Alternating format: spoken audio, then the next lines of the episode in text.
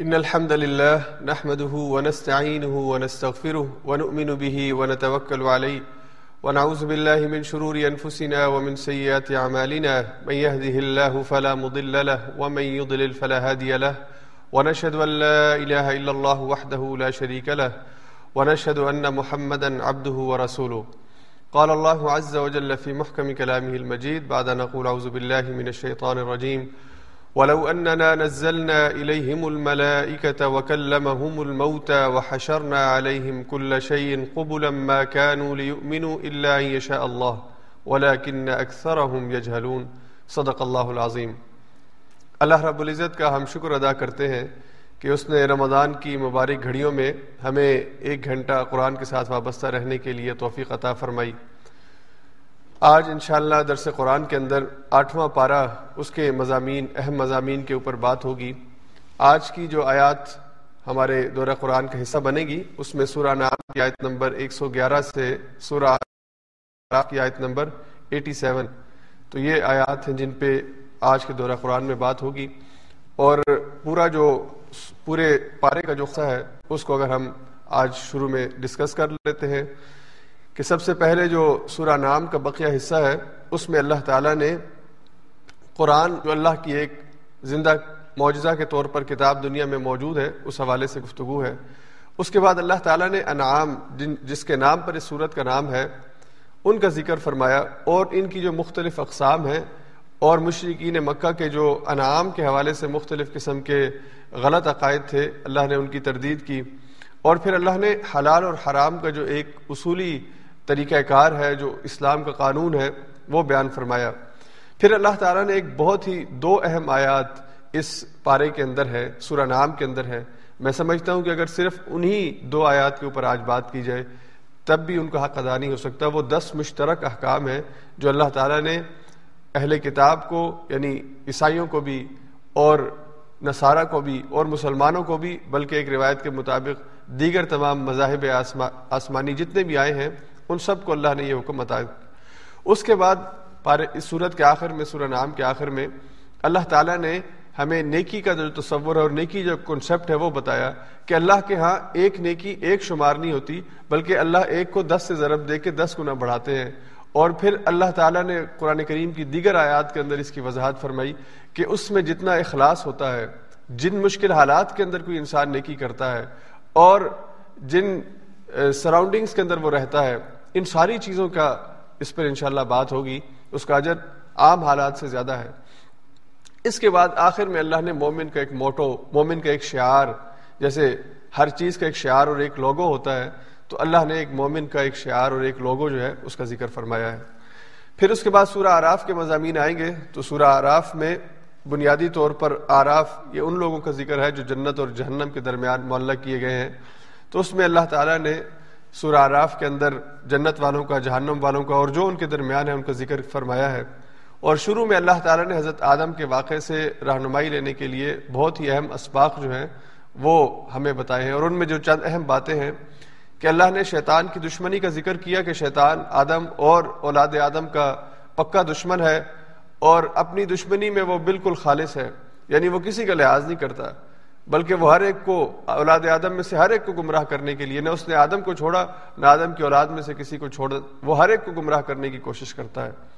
اور پھر اللہ تعالیٰ نے حضرت آدم علیہ السلام سے جب غلطی ہوئی، جنت کا پھل کھایا، تو جو دعا انہوں نے مانگی، جس وجہ سے وہ گناہ جو ہے، وہ اس کا اثر زائل ہوا اور اللہ نے توبہ قبول کی، اس کا ذکر فرمایا ہے۔ پھر اللہ نے لباس کی اہمیت جو ہے، کیونکہ وہ پھل کھانے سے حضرت آدم اور روا کا لباس اترا تھا، اور وہ ایک دوسرے کے سامنے اوریا ہوئے تھے۔ تو اللہ نے فرمایا کہ یہ لباس اس کی کیا اہمیت ہے؟ پھر اللہ نے اپنی نعمتوں کے اظہار کا حکم دیا کہ اللہ نے جو نعمتیں دی ہیں، اللہ یہ چاہتے ہیں کہ اس کا اظہار ہو، لوگ ان نعمتوں کو استعمال کریں۔ اس کے بعد پھر آخر میں، پارے کے آخر میں اللہ تعالیٰ نے سابقہ اقوام کا ذکر کیا۔ اللہ تعالیٰ نے قوم نوح کا، قوم سمود کا، قوم صالح کا، قوم شعیب کا اور قوم لوت کا ذکر کیا۔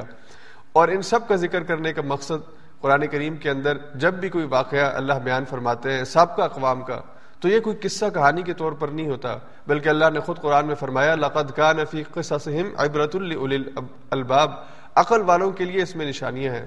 اللہ نے اس میں سیکھنے کے اور اپنے آپ کو بہتر کرنے کے اور دوسروں کی غلطیوں سے بچنے کے بہت ہی اہم اسباق ہیں جو اللہ نے ان آیات میں بیان فرمائے ہیں۔ تو یہ آج کے اہم مضامین ہیں جن کے اوپر بات ہوگی۔ سب سے پہلے قرآن کریم کے حوالے سے اللہ رب العزت نے اس کتاب کے اندر جو آیات ارشاد فرمائی اور اس پارے کی ابتدائی شروع کی جو آیات ہیں، وہ ان کی ہم تلاوت اور ترجمہ اور مضامین پہ بات کرتے ہیں۔ اللہ فرماتے ہیں، اعوذ باللہ من الشیطان الرجیم۔ ولو اننا نزلنا اليهم الملائكه وكلمهم الموتى وحشرنا عليهم كل شيء قبلا ما كانوا ليؤمنوا الا ان يشاء الله، ولكن اكثرهم يجهلون۔ اگر ہم فرشتے ان کے اوپر نازل کر دیں، جو آ کے ان کو بتائیں کہ یہ کتاب اللہ کی طرف سے نازل ہوئی ہے اور محمد صلی اللہ علیہ وسلم اللہ کے رسول ہیں وہ کل الموتا اور مردے قبروں سے اٹھ کر ان سے یہ کلام کریں وہ حشرنا علیہم کل شعین قبول اور پہلے گزر جانے والے جتنے ہیں، جتنی بھی چیزیں ہیں، اللہ ان کو ان کے سامنے کھڑا کر دے، ما کانو لی امنو یہ ہرگز پھر بھی ایمان لانے والے نہیں ہیں۔ اللہ شاء اللہ ہاں جس کے حق میں اللہ نے ہدایت لکھی ہے، تو وہ ان معجزات کا مطالبہ نہیں بھی کرے گا تو اسے ہدایت مل جائے گی۔ تو اللہ نے یہاں پہ اس آیت کے اندر اس حقیقت کی طرف ہمارا، ہماری توجہ کروائی ہے اور حضور علیہ السلاۃ والسلام کو تسلی دی ہے اور حضور علیہ السلاۃ والسلام کو اس حقیقت سے آگاہ فرمایا ہے کہ اللہ کی ہدایت پانے کے لیے، اللہ کی ہدایت حاصل کرنے کے لیے اس کا کلام اور اس کا رسول کافی ہے۔ اگر کوئی یہ معجزہ کرتا ہے آپ یہ معجزے کا مطالبہ کرتا ہے آپ سے اور یہ کہتا ہے کہ فرشتے کیوں نہیں نازل ہوتے یا پیغمبر فرشتہ کیوں نہیں ہوتا؟ فرشتہ کیوں نہیں اللہ ہمارے درمیان نازل کرتے؟ یا مردوں سے مردے ہم سے آ کے کیوں نہیں کہتے؟ تو اس قسم کے جتنے بھی مطالبات ہیں، اس قسم کے جتنے بھی معجزات یہ پوچھتے ہیں آپ سے، تو اے نبی صلی اللہ علیہ وسلم، آپ ان سے کہہ دیجیے کہ کسی بھی معجزے کی وجہ سے تمہاری ہدایت کہ تم ایمان لے آؤ گے، اللہ نے فرمایا کہ یہ ممکن نہیں ہے۔ بلکہ اللہ نے کہا کہ جو مرضی یہ معجزہ طلب کر لے اور معجزہ دکھا بھی دیا جائے، یہ لوگ ماننے والے نہیں ہیں۔ اور پھر یہاں پہ اس کا دوسرا پہلو یہ ہے کہ اللہ نے جو قرآن نازل فرمایا، معجزے کے لیے یہی چیز کافی ہے۔ اس سے زیادہ کسی اور چیز کی ضرورت نہیں ہے۔ کوئی چیز ہو نہیں سکتی کہ اسے معجزے کے طور پہ پیش کیا جائے۔ جو کتاب اللہ نے نازل کی، یہ زندہ معجزہ ہے۔ وہ اس طرح سے کہ اس کی حقانیت، اس کی صداقت، اس کی سچائی کے اوپر پہلے دن سے آج کے دن تک لوگ ایمان لا رہے ہیں۔ یہ کوئی نئی بات نہیں ہے کہ آج لوگ اس کو پڑھ کے مسلمان نہیں ہوتے، پہلے مسلمان ہوتے تھے۔ آج بھی اس کو پڑھ کے لوگ مسلمان ہوتے ہیں۔ میں آپ کے سامنے ایک مثال پیش کرتا ہوں، اگر نہ انگنت مثالیں ہیں۔ پچھلے سال ہمارے پاس جدہ سے ایک مہمان آئے، جن کا نام مسٹر سیمیول ہے۔ اور یہ بیسیکلی واشنگٹن کے رہنے والے ایک عیسائی تھے، جنہیں ایک قرآن کریم کے ترجمے کے پروجیکٹ کی شکل میں جدہ سے رابطہ ہوا کہ اگر آپ اس پروجیکٹ میں ہمارے ساتھ کام کریں تو ہم آپ کے مشکور ہوں گے اور آپ کو معاوضہ دیں گے۔ پروجیکٹ یہ تھا کہ قرآن کریم کی ان آیات میں کہ جہاں پہ کسی ایسی چیز کا ذکر ہے جو بائبل اور تورات میں موجود ہے۔ جیسے آج دس احکام آئیں گے کہ اس قسم کے جو احکام بائبل اور تورات میں بھی ہیں، تو قرآن کے ترجمے کے فٹ نوٹ میں ان احکام کو یا ان آیات کو جو بائبل اور تورات میں ان کو مینشن کیا جائے۔ تو یہ کیونکہ بائبل کے عالم ہیں، تو ان سے رابطہ ہوا کہ آپ انگلش بھی اس کی پروف ریڈنگ بھی کریں۔ اور اسی طرح جہاں پہ قرآن کریم کی جس آیت میں انجیل کا حوالہ دینا ضروری ہے، جہاں پہ حضرت عیسیٰ کے بارے میں، حضرت موسا کے بارے میں، جہاں پہ حضرت مریم کے بارے میں یا اسی طرح دیگر جو احکام شریعت ہے ان کے بارے میں کوئی بھی ایسا حکم جو بائبل میں موجود ہے اور قرآن میں بھی ذکر ہوا ہے، آپ اس کو مینشن کریں۔ تو وہ مکہ مکرمہ یعنی جدہ وہاں پہ پہنچے، مکہ کے جو پڑوس کے اندر شہر ہے۔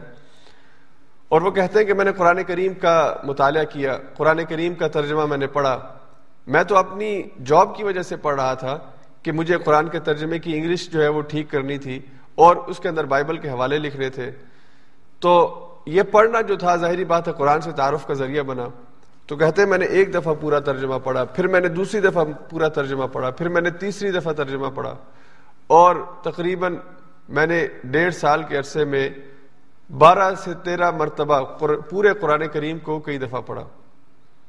اور جب اس کو پڑھ لیا، تو پھر میرے دل نے کہا کہ سیموئل یہ کیسے ہو سکتا ہے کہ اس کتاب کو جسے اب تم حق جان چکے ہو، جو تمہارے دل پر اثر کر چکی ہے اور تم اس حقیقت کو پا چکے ہو کہ یہ اللہ کا آخری کلام ہے اور سچا کلام ہے، تو اب تم اس کا انکار کرو۔ یہ تو بڑی منافقت کی بات ہے۔ تو میں نے قرآن کریم کا ترجمہ پڑھنے اور سمجھنے کے بعد یہ فیصلہ کر لیا کہ میں نے اس دین کو قبول کرنا ہے۔ اللہ کی اس کتاب کو قبول کرنا ہے۔ تو یہ اللہ کی کتاب ان کی ہدایت کا ذریعہ بنی اور یہ ہدایت ان کے لیے ایسی ہدایت کہ پھر اس کے بعد وہ اس مشن میں لگ گئے ہیں اپنی زندگی اس کام کے لیے وقف کی ہے کہ مسلمانوں کو نان مسلمس کو بھی، لیکن بطور خاص مسلمان نوجوانوں کو یہ بات سمجھائیں اور بتائیں کہ جو نور اور جو ہدایت اور جو روشنی اللہ نے اس کتاب میں رکھی ہے اور دل کا اطمینان جو اللہ نے اس کتاب میں رکھا ہے، وہ کسی اور چیز میں نہیں ہے۔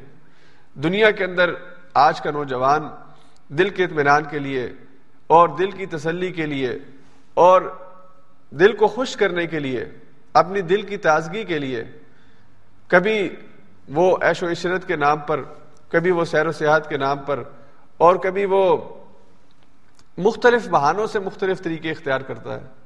اور اس میں ڈیفینیٹلی بہت سے کام ایسے کرتا ہے کہ جو اللہ کو پسند نہیں ہے۔ تو اگر آج کا نوجوان بھی، آج کا انسان بھی اس کتاب کے ساتھ اپنے آپ کو وابستہ کر لے تو یہ اس کی ہدایت کا ذریعہ بنتی ہے۔ تو یہاں پہ کہنے کا مقصد یہ ہے کہ اللہ نے اس کتاب کو زندہ معجزہ بنایا اور آج بھی یہ کتاب انسانوں کی ہدایت کا ذریعہ بنتی ہے۔ اور پھر رسول اللہ صلی اللہ علیہ وسلم نے اپنی قوم کے سامنے یہ پیغام رکھا کہ اللہ کی یہ کتاب، یہی معجزہ تمہارے لیے کافی ہے اگر تم ماننا چاہو۔ اگر تم نہیں ماننا چاہتے تو اس کے علاوہ جتنے بھی معجزے ہیں وہ تمہاری ہدایت کا ذریعہ نہیں بن سکتے۔ اور پھر اللہ نے یہ بات کہلوائی کہ اے نبی صلی اللہ علیہ وسلم، آپ ان سے کہہ دیجیے کہ میں اللہ کے علاوہ کسی اور کو حکم نہیں بنا سکتا۔ اللہ کے علاوہ کوئی اور میرے بارے میں فیصلہ نہیں کر سکتا۔ حکم کا مطلب ہوتا ہے فیصلہ کرنے والا۔ اف غیر اللہ ابغی حکم کیا تم یہ چاہتے ہو کہ میں اللہ کے علاوہ کسی اور کو حکم بناؤں کہ وہ مجھے بتائے اور سمجھائے کہ ہدایت کیا ہے اور ٹھیک رستہ کیا ہے؟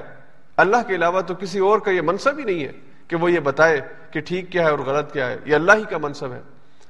اور مشکین مکہ کے ذہنوں کے اندر اور آج کے دور کے لوگوں میں جو قرآن کے حوالے سے غلط فہمی ہے، اللہ نے فرمایا کہ یہ شیاطین انس و جن ہیں جو ان کے ذہنوں کے اندر فطور پیدا کرتے ہیں، وسوسے پیدا کرتے ہیں اور اللہ کی کتاب کے سے انکار کی طرف ان کو لے جاتے ہیں۔ اللہ نے فرمایا، وَكَذَلِكَ جَعَلْنَا لِكُلِّ نَبِيٍّ عَدُوًا شَيَاطِينَ الْإِنسِ وَالْجِنِّ يُوحِي بَعْضُهُمْ إِلَى بَعْضٍ زُخْرُفَ الْقَوْلِ غُرُورًا۔ اللہ نے ہر نبی کے ساتھ کچھ دشمن ایسے اس کے رکھے ہیں یعنی جو بھی نبی دین کی دعوت لے کے آیا ہے، اس نبی کی دعوت کا انکار کرنے والے شیاطین و جن و انس ہیں۔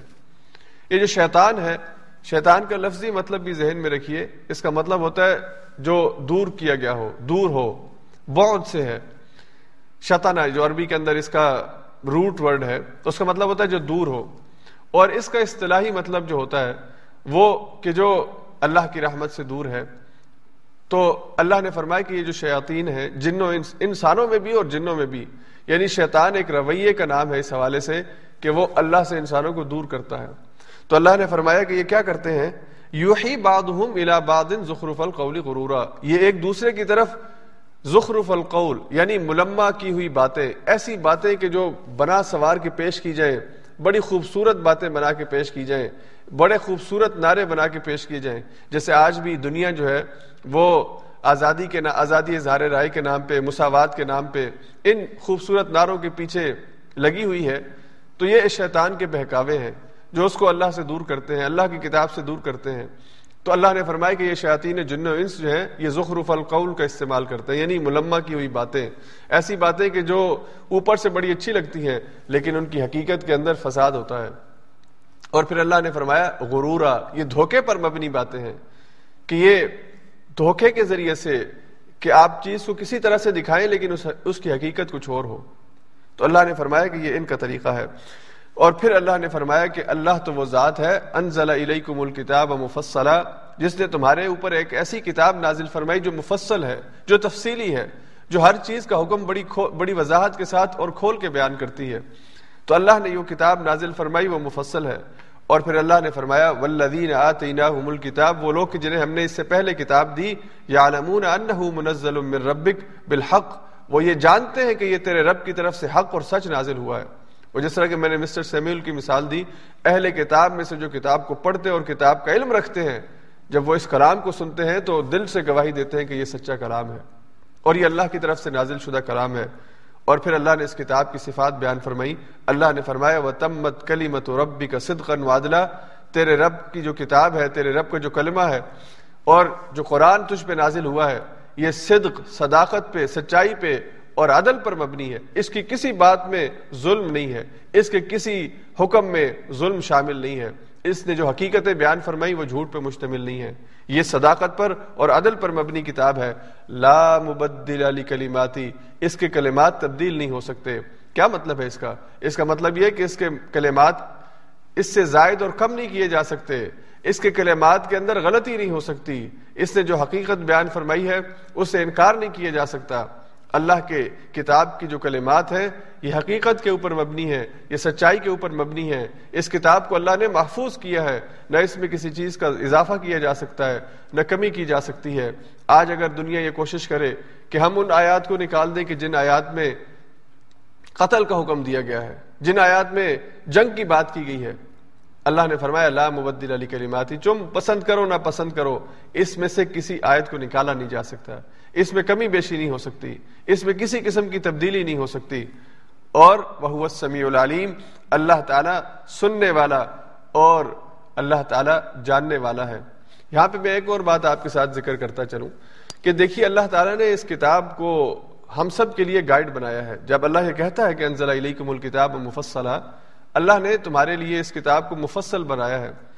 اس کا مطلب یہ ہے کہ اللہ نے اس کتاب کو تمہارے لیے ہر چیز اور ہر سوال کے جواب کے طور پر بھیجا ہے۔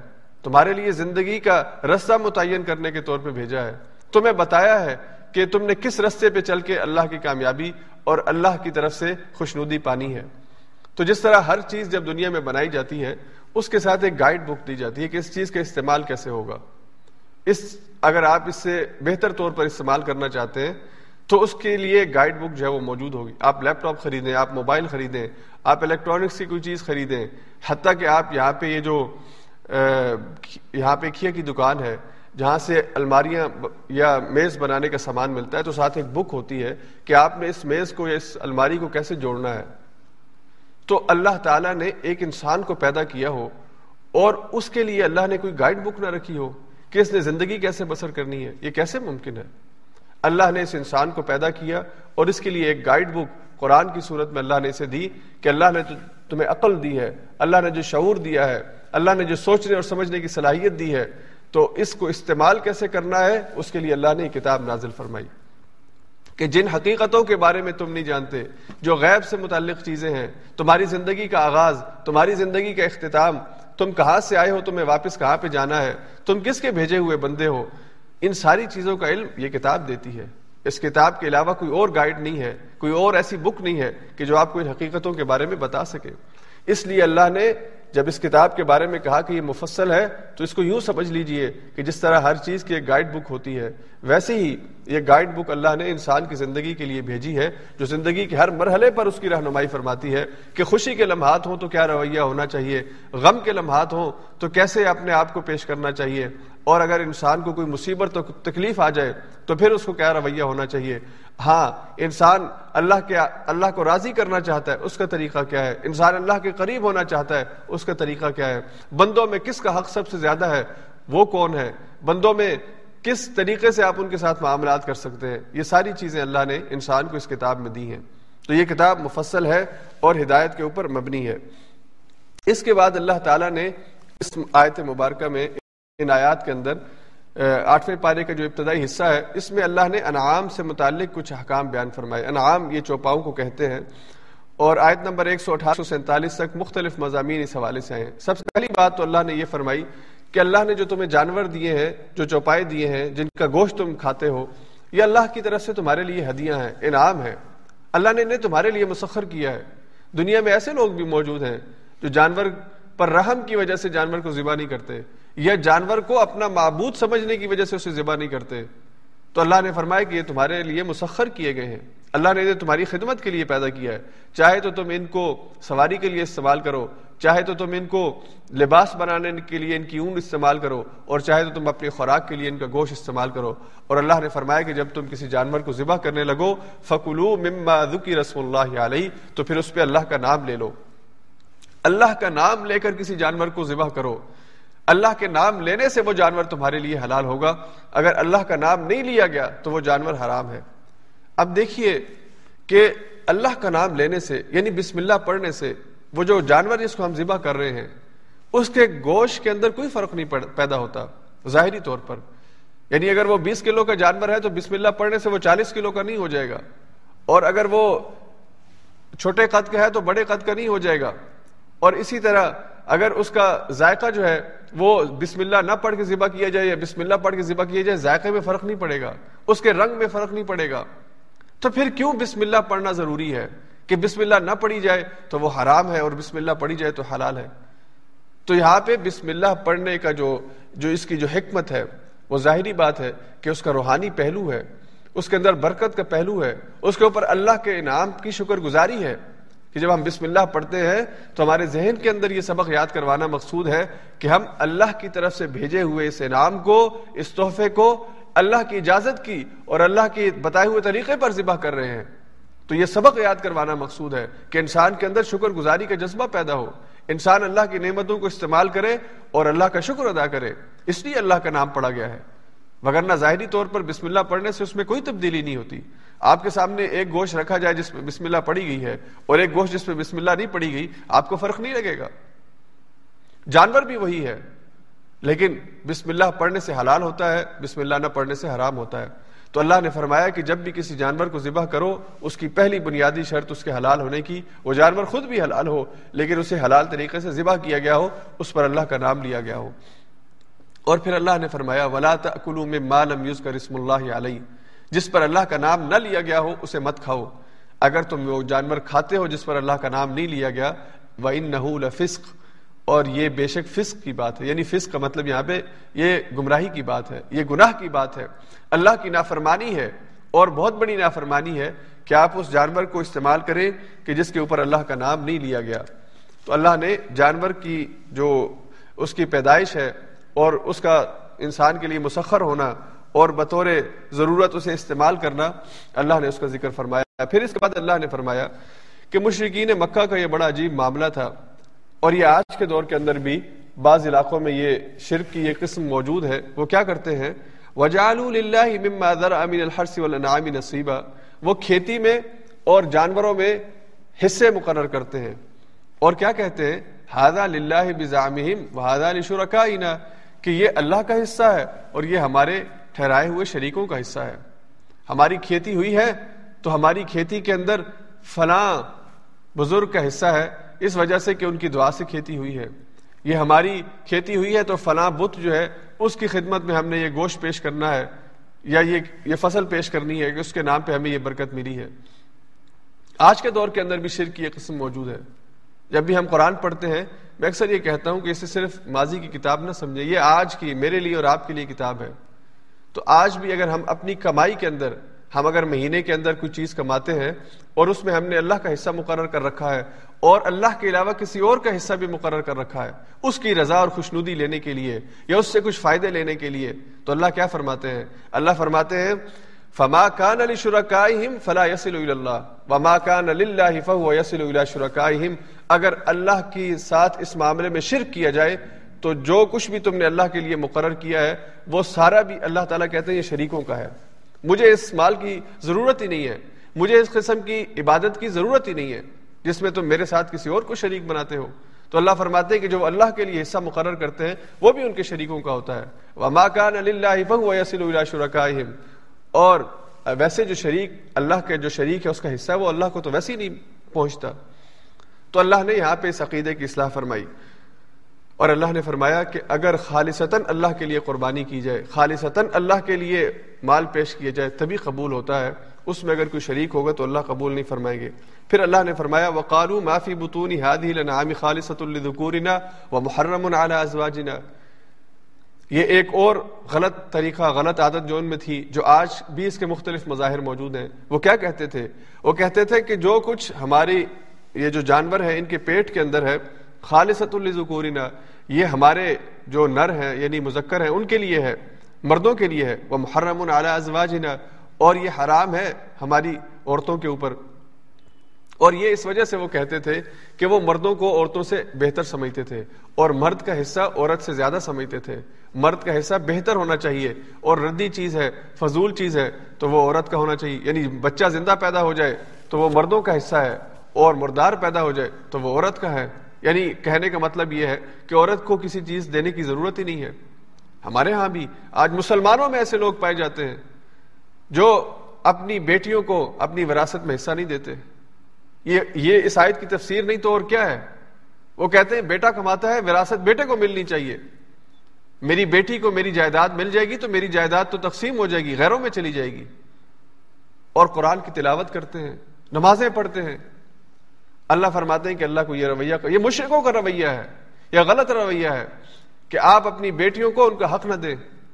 بلکہ اگر کوئی زیادہ دیندار بننے کی کوشش کرتا ہے اور کہتا ہے کہ میں بیٹیوں کو حصہ دیتا ہوں، تو دوسری طرف بیٹیوں کو اس طرح پیشرائز کرتے ہیں کہ تم تو اپنے اپنے گھروں میں خوشحال ہو، تمہیں اس کی ضرورت ہی کیا ہے؟ یعنی ہم حصہ تمہیں دے دیتے ہیں، لیکن ویسے تمہیں اس کی ضرورت نہیں ہے۔ اور تیسرا پھر طریقہ یہ ہوتا ہے، طریقہ واردات۔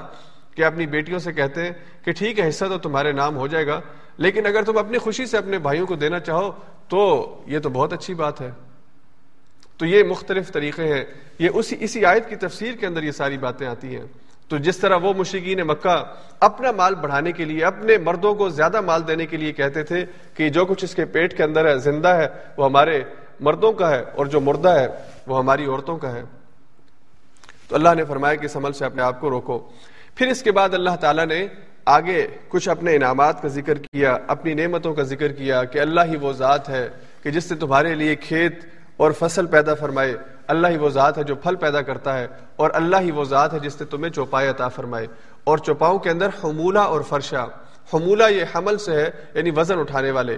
وزن اٹھانے والے جو جانور ہیں، ان کے اندر گدا ہے، گھوڑا ہے، اونٹ ہے، ہاتھی ہے، یہ مال برداری کے لیے استعمال ہونے والے۔ اور فرشا فرش سے کہ جو فرش کے ساتھ چلنے والے ہیں یا جھکے ہوئے جانور ہوتے ہیں، جن میں دودھ دینے والے جانور جیسے بکری ہے یا دیگر جانور ہیں، تو اللہ نے فرمایا کہ اللہ نے یہ عطا فرمائے اس کے بعد اللہ نے فرمایا، سمانیت ازواج، آٹھ جوڑے ہیں جو اللہ نے پیدا کیے۔ اور ان میں پھر اللہ نے فرمایا کہ دو، بکرا اور بکری، اسی طرح بھیڑ کے، بھیڑ کا جو جوڑا ہے، پھر ابل اسنعین اور بکر اسنعین اونٹ کا جوڑا اور گائے کا جوڑا، یہ سارے اللہ نے فرمائے اور اللہ نے فرمایا کہ اللہ نے ان سب کو تمہاری خدمت کے لیے مسخر کیا ہے۔ پھر سورہ نحل میں یہ مضمون آئے گا کہ اللہ نے کچھ جانوروں کو سواری کے لیے، کچھ جانوروں کو تمہارے لباس کے لیے یعنی ان کی اون تم استعمال کرتے ہو اور کچھ کو تم گوشت کے طور پر استعمال کرتے ہو، کچھ کو تم سامان حرب کے طور پہ جو گھوڑا ہے، یہ جنگ کا ہتھیار ہے۔ تو اس کے لیے استعمال کرتے ہو۔ تو اللہ نے فرمایا کہ یہ ساری انعام کی جتنی قسمیں ہیں، یہ اللہ نے پیدا کی اور تمہاری خدمت کے لیے پیدا کی ہیں۔ اور اس کے بعد اللہ نے پھر حلال و حرام کے حوالے سے ایک اصولی اہل ایمان کے سامنے رکھی کہ نبی اکرم صلی اللہ علیہ وسلم، آپ ان سے کہہ دیجیے، لا اجد فیما اوحی الی محرما علی طائم یطعم کہ کھانے والی چیزوں میں میں کسی چیز کو حرام نہیں سمجھتا، سوائے کہ وہ مردار ہو یا وہ خون ہو جو بہنے والا ہوتا ہے، یا وہ خنزیر کا گوشت ہو، یا وہ اللہ کے علاوہ کسی اور کے نام پر ذبح کیا گیا ہو۔ تو یہ چیزیں اللہ نے حرام قرار دی۔ اور اس کے علاوہ چند چیزیں جو قرآن کریم کی آیات میں اور حدیث میں اس کی تفصیل موجود ہے۔ تو اس کے علاوہ جتنی چیزیں ہیں، اللہ نے وہ حلال رکھی ہیں۔ مردار، اللہ کے علاوہ کسی اور کے نام پر ذبح ہونے والا گوشت، چاہے نام اللہ کا لیا جائے، لیکن کسی کے آستھانے پہ جا کے ذبح کیا جائے، یا جو بہنے والا خون ہے اور اسی طرح سے جو خنزیر ہے، ان سب چیزوں کو اللہ نے حرام قرار دیا۔ اس کے بعد آگے وہ آیت نمبر 150 اور اکاون ہے، جس میں اللہ تعالیٰ نے دس احکام بیان فرمائے ہیں۔ اور ان دس احکام کے حوالے سے، جیسے کہ میں نے شروع میں بات رکھی تھی کہ یہ احکام سماوی جتنے بھی آسمانی مذاہب ہیں، ان کے اندر اللہ نے یہ احکام جو ہیں وہ مستقل رکھے ہیں۔ اور ان میں جو بات سمجھنے کی ہے کہ تمام مذاہب کے اندر مختلف قسم کی شریعتیں رہی ہیں۔ یعنی حضرت آدم علیہ السلام کی جو شریعت تھی حضور علیہ السلام کی شریعت، اس سے بہت زیادہ ایڈوانس شریعت تھی اور آخری شریعت تھی۔ تو جیسے جیسے انسان نے ذہنی طور پر ترقی کی ہے، تمدنی طور پر ترقی کی ہے اور ڈیولپمنٹ ہوئی ہے، ویسے ویسے شریعت بددریج آہستہ آہستہ اپنے کمال کی طرف اور اپنے عروج کی طرف اور اپنے اختتام کی طرف گئی ہے۔ لیکن شریعت کے اندر کچھ احکام ایسے ہیں، کچھ بنیادی اور اصولی باتیں ایسی ہیں کہ جو حضرت آدم علیہ السلام کے دور سے لے کر حضور علیہ السلاۃ والسلام کے دور تک ایک ہی رہی ہیں۔ اور یہ وہ دس احکام ہیں کہ جن کے اندر ان میں کسی قسم کی تمدنی ترقی کی محتاجی نہیں ہے انسان کو۔ جو چیزیں حضرت آدم کے دور میں بطور شریعت، وہی حضور علیہ صاحب والسلام کے دور کے اندر بھی شریعت، ان میں سے یہ دس احکام۔ اور یہ دس احکام جن کو انگلش میں ٹین کمانڈمنٹس کہتے ہیں، آپ کو بائبل کے اندر بھی ملے گی۔ انجیل کے اندر بھی اور تورات دونوں کتابوں میں اولڈ ٹیسٹمنٹ نیو ٹیسٹمنٹ دونوں میں یہ چیزیں موجود ہیں۔ کیا باتیں ہیں؟ ان پر ہم ابھی تفصیل سے تھوڑی سی بات کریں گے۔ اس لیے کہ اگر ان دس احکام کے اوپر انسانیت آ جائے اور ان کو عمل کرنا شروع کر دے، بلکہ معاملات، حقوق و لباس جو انسانوں کے معاملات ہیں، اگر اس حوالے سے مسلمان ہی کم سے کم یہ طے کر لیں کہ ہم نے ان کے اوپر عمل کرنا ہے، مسلمانوں کا معاشرہ دنیا کا بہترین معاشرہ بن سکتا ہے۔ آج یہ جو بات ہوتی ہے نا کہ دنیا کے اندر ستاون اسلامی ملک ہیں، لیکن اسلام کسی ملک کے اندر نہیں ہے۔ وجہ یہ ہے کہ ہم نے اسلام کے اوپر عمل کرنا چھوڑ دیا ہے۔ اسلام نے جو اصول اور جو طریقہ زندگی ہم کو دیا ہے، اس کو ہم نے چھوڑ دیا ہے۔ برائے نام مسلمان ہے لیکن عمل کے اعتبار سے ہمارے اندر وہ چیز نظر ہی نہیں آتی۔ اگر ہم مسلمان معاشروں میں انہی دس احکام کے اوپر عمل کرنا شروع کر دیں، ہمارے معاشرے اخلاق کے اعتبار سے، برتاؤ کے اعتبار سے، مساوات اور آزادی کے اعتبار سے دنیا کے سارے معاشروں سے بہتر معاشرے بن سکتے ہیں۔ تو اللہ نے سب سے پہلے یہ ارشاد فرمایا کہ کل اے نبی صلی اللہ علیہ وسلم، آپ ان سے کہہ دیجیے، تعالو، آ جاؤ، ساری انسانیت آ جائے اور ساری انسانیت کو یہ پیغام دیں کہ ما حرم ربکم علیکم، تمہارے رب نے تمہارے اوپر کن چیزوں کو حرام کیا ہے؟ اس سے پہلے یہ جو انداز ہے اللہ کی طرف سے اس آیت کے ان احکام کو بیان کرنے کا کہ اللہ نے فرمایا کہ میں تمہیں بیان کرتا ہوں جو چیزیں اللہ نے تم پر حرام کی ہیں۔ تو اس سے پہلے حرام کے حوالے سے بات چیت چل رہی تھی جو کھانے پینے کا حرام ہے۔ اور ہم بھی عموماً جب حلال اور حرام کی بات کرتے ہیں تو ہمارے ذہن کے اندر بات آتی ہے کہ کھانے میں کون سی چیز حلال اور کھانے میں کون سی چیز حرام ہے۔ لیکن اللہ نے یہاں پہ بیان فرمایا کہ حرام درجے کے اعتبار سے سب سے بڑا حرام کیا ہے۔ اللہ تشریق باللہ شیعہ سب سے بڑا حرام یہ ہے کہ تم اللہ کے ساتھ کسی کو شریک ٹھہراؤ۔ یہ سب سے بڑا حرام ہے۔ اور یہاں پہ ترتیب کے اعتبار سے حرام آئے ہیں۔ جو سب سے زیادہ ممنوع چیز ہے، جس کی کسی صورت معافی نہیں ہے، اللہ نے قرآن میں سے پہلے دو مقامات پہ آیت ارشاد فرمائی، ان اللہ لا یغفر و یشرک بی و یغفر ما دون ذلک لمن یشاء اللہ تعالی باقی سارے گناہ معاف کر سکتا ہے، لیکن شرک اللہ معاف نہیں کرتے۔ شرک اگر کوئی انسان کرتا ہے، اللہ کی ذات میں کسی کو شریک کرتا ہے، اللہ کی صفات میں کسی کو، اللہ کے اختیارات میں کسی کو شریک کرتا ہے، اللہ اس کو معاف نہیں فرماتے۔ تو اللہ نے فرمایا کہ اللہ تعالیٰ اپنی ذات کے اندر اکیلا ہے، اپنی صفات کے اندر اکیلا ہے، اپنے اختیارات کے اندر اکیلا ہے۔ اور پھر اسی طرح اللہ کا پیغام لینے والا جو رسول ہوتا ہے، اس کی ذات میں بھی کوئی شریک نہیں ہوتا۔ یعنی رسول اللہ کی طرف سے بھیجا گیا ہوتا ہے۔ اگر آپ اپنی طرف سے کسی کو رسول بنائیں گے، تو یہ بھی شرک کے اندر آتا ہے۔ کہ آپ اللہ کی طرف سے بھیجے ہوئے نمائندے کو قبول کرنے کی بجائے کسی اور کو یہ حیثیت دیں کہ وہ اللہ کی طرف سے بھیجا ہوا رسول ہے۔ ہم اس کو رسول کی حیثیت دیتے ہیں۔ حالانکہ اللہ نے اسے رسول نہ بنایا ہو۔ اور جھوٹے رسول دنیا میں موجود رہے ہیں۔ آج بھی ان جھوٹے رسولوں کے پیروکار دنیا کے اندر موجود ہیں، جنہیں ہم قادیانیوں کے نام سے جانتے ہیں، جو مرزا غلام احمد کو نبی مانتے ہیں۔ اللہ کی طرف سے جس کو اللہ نے رسول نہ بھیجا ہو، نبی نہ بھیجا ہو، اس کو رسول سمجھنا، یہ بھی اللہ کے ساتھ شرک ہے۔ اور پھر اسی طرح سے اللہ نے جو کتاب بھیجی ہے، اس کتاب کے بارے میں یہ سوچنا یا یہ عقیدہ رکھنا کہ یہ نامکمل ہے، یا اس کتاب کے اندر کمی ہے، اس کتاب کے اندر کوئی ایسی آیات ہے کہ جن کے اوپر عمل کرنے کی ضرورت نہیں ہے، یہ بھی اللہ کی ذات کے ساتھ شرک ہے۔ کہ آپ اس کی ذات میں اس کی طرف سے بھیجے ہوئے رسول میں، اس کی طرف سے بھیجی ہوئی کتاب میں کسی قسم کی کمی یا کسی قسم کا کوئی نقص فیل کرے۔ اور پھر ان تینوں چیزوں کا مجموعہ اللہ کا دین ہے اور دین اسلام ہے۔ تو بطور نظام زندگی، اگر آپ اسلام کے علاوہ کسی اور طریقہ زندگی کو اپنے لیے پسند کرتے ہیں، کسی اور، چاہے وہ سیکولرزم ہو، چاہے وہ اشتراکیت ہو، چاہے وہ کوئی اور دنیا کا ازم ہو دنیا مختلف اسم آزما بھی چکی ہے۔ جن کو جن کی ناکامی وہ اپنی آنکھوں سے دیکھ بھی چکی ہے۔ لیکن اس کے باوجود اگر کوئی الحاد کو اپنا دین سمجھتا ہے، اگر کوئی سیکولرزم کو اپنا دین سمجھتا ہے، اگر کوئی اللہ کے علاوہ دیگر کسی اور کو خدا مانتا ہے، تو یہ ساری چیزیں شرک کے اندر آتی ہیں اور اللہ نے منع فرمایا۔ اللہ نے قرآن میں بڑا واضح انداز ہے، بہت کیٹیگوریکلی یہ بات کی ہے۔ ان الدین عند اللہ الاسلام، دین یعنی نظام زندگی اللہ کے نزدیک صرف اسلام ہی ہے۔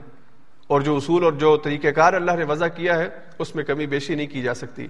اس کے بعد پھر اللہ تعالیٰ نے دوسرے نمبر پر جو ہدایت ارشاد فرمائی کہ دوسرے نمبر پہ جو حرام چیز ہے، وہ والدین کی نافرمانی ہے، والدین سے بدسلوکی ہے، والدین کے ساتھ جو ناراضگی ہے، یہ اللہ کو قبول نہیں ہے۔ اور دیکھیے کہ احکام کے اندر ان دس احکام میں جو چیزیں اللہ نے حرام کی، سب سے اوپر ٹاپ پہ اللہ نے اپنا حق رکھا ہے۔ اور ظاہری بات ہے کہ وہ خالق اور مالک ہے، سب سے زیادہ حق انسانوں کو اگر انہوں نے کسی کا دینا تو وہ اپنے مالک اور خالق کا دینا ہے۔ تو سب سے پہلا حق اللہ نے اپنا رکھا ہے۔ اس کے بعد دسویں نمبر پہ پھر جو حق ہے وہ اللہ سے متعلق ہے، جہاں پہ اللہ نے فرمایا کہ ہادہ سراتی مستقیمہ یہ میری طرف سے بھیجا ہوا سیدھا رستہ ہے، اس کی پیروی کرو۔ درمیان میں جتنے چیزیں ہیں، یہ ساری کی ساری انسانوں کے ساتھ ان کا تعلق ہے۔ یعنی حقوق اللہ اور حقوق العباد کی جو ہم تقسیم کرتے ہیں۔ تو آپ دیکھیے کہ ان دس احکام میں آٹھ کا تعلق حقوق العباد سے ہے۔ اور پھر اللہ نے اپنے پہلے حق کے بعد انسانوں میں جو پہلا حق بیان فرمایا، وہ والدین کا ہے۔ یعنی انسانوں کے آپس کے جو معاملات ہیں، ان میں سب سے زیادہ حق اگر انسان نے کسی کا دینا ہے، تو وہ اپنے والدین کا ہے۔ اور پھر اللہ نے یہاں پہ یہ بات کہی وہ بال والدین احسانہ اپنے والدین کے ساتھ احسان کا معاملہ کرو۔ اور احسان جو کچھ والدین آپ کے ساتھ انہوں نے کیا ہے، آپ کی تربیت کے حوالے سے، آپ کے ساتھ، آپ کی شفقت کے حوالے سے، آپ کو آپ کی تعلیم کے لیے جو انہوں نے اپنا دن اور رات ایک کیا ہے، آپ کی اچھے آپ کے اچھے مستقبل کے لیے جو انہوں نے محنت کی ہے، تو اس سب کا بہترین ریوارڈ آپ نے ان کو واپس کرنا ہے۔ اور والدین، سچی بات یہ کہ وہ اولاد ہی کے لیے ساری زندگی تک دو کرتے ہیں۔ ان کی صبح و شام کی جو محنتیں ہوتی ہیں، وہ اپنی اولاد کے لیے ہوتی ہیں۔ تو اولاد کو جب والدین بڑھاپے میں چلے جائیں، تو انہیں یہ ریورس کرنا چاہیے، انہیں واپس دینا چاہیے۔ اس حوالے سے بہت تفصیلی بات کہی جا سکتی ہے اور کہنی چاہیے مضمون ایسا ہے کہ اس کا حق ہے کہ ہم بڑی تفصیل سے اس کے اوپر بات کریں۔ کیونکہ ہمارے درمیان ایسے لوگ موجود ہیں، ایسے مسلمان موجود ہیں کہ جو اپنے ماں باپ کے حق میں کمی کرتے ہیں۔ اور اللہ کو یہ بات بالکل پسند نہیں ہے کہ انسان والدین کے حق میں کمی کرے۔ دیگر انسانوں کے معاملات میں کمی بیشی ہو سکتی ہے، لیکن جتنی تاکید اس حق کو ادا کرنے کے حوالے سے اللہ نے کی ہے اور اپنے حق کے بات کی ہے تو پھر تو بالکل گنجائش نہیں کہ انسان اس معاملے میں کمی بیشی کرے۔ اور یہاں پہ خاص طور پہ یورپین پس منظر میں میں بات کہنا چاہوں گا۔ ہمارے ہاں ناروے میں عموماً لوگ الحمد خوشحال ہیں۔ تو والدین کی بھی خواہش ہوتی ہے اور بچوں کی بھی خواہش ہوتی ہے کہ جب وہ بڑے ہوں اور ان کی شادی ہو تو وہ الگ الگ گھروں کے اندر جا کے رہے ہر بچے کا اپنا اپارٹمنٹ ہو۔ ایک حوالے سے بات ٹھیک ہے کہ بچوں کو انڈیپینڈنٹ ہونا چاہیے، اپنے فیصلے خود کرنے چاہیے۔ اور کچھ چیزیں زندگی کے اندر خود سیکھنی چاہیے، ذمہ داری لینی چاہیے۔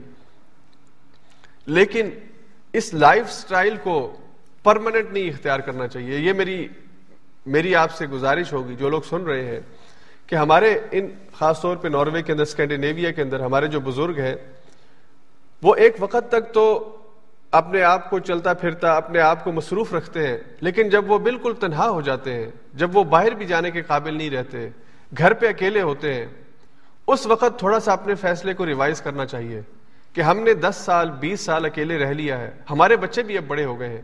اب ہمیں اپنے ماں باپ کو اپنے ساتھ رکھنا چاہیے۔ یا ہمیں اپنے ماں باپ کے ساتھ پاس جا کے رہنا چاہیے۔